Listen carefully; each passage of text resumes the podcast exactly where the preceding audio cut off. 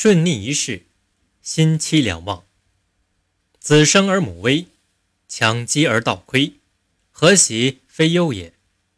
贫可以节用，病可以保身，何忧非喜也？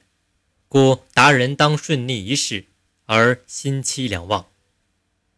这段话的意思是说，孩子出生时，母亲面临着生命危险，财富积累多了，就会招致盗贼窥视，怎能说这是喜而不是忧呢？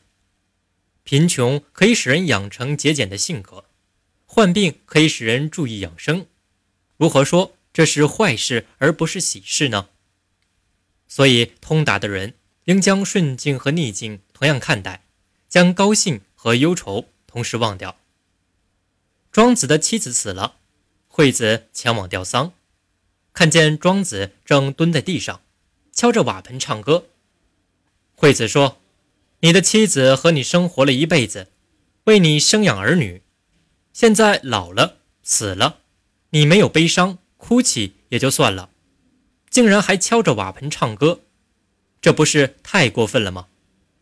庄子说：“不是这样的，你听我说。”我的内人刚死的时候，我何尝不悲伤呢？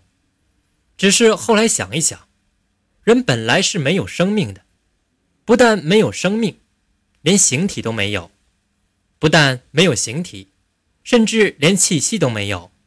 只是在似有若无的变化当中，忽然有了气息，气息变化而有形体，形体在变化才有了生命。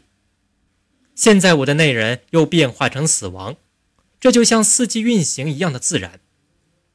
他已安息在自然的这个大环境中。如果我还为此悲伤痛哭，不是太不通达命理了吗？所以我才不哭的。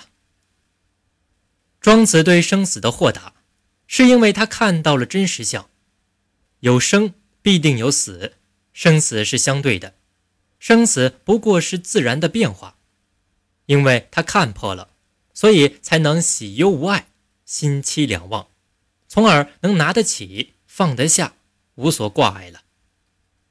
世上的事都是相伴相生的，俗人常常执着唯一，不能辩证的加以对待，所以顺时喜，逆时悲，却不知顺无常顺，喜无常喜。因此，求顺不得而悲从心起的时间远多于快乐的时间。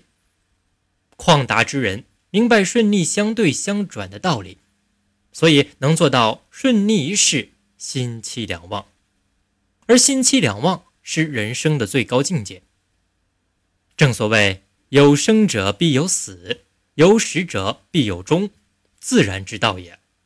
此即为顺逆一世，心期。两忘。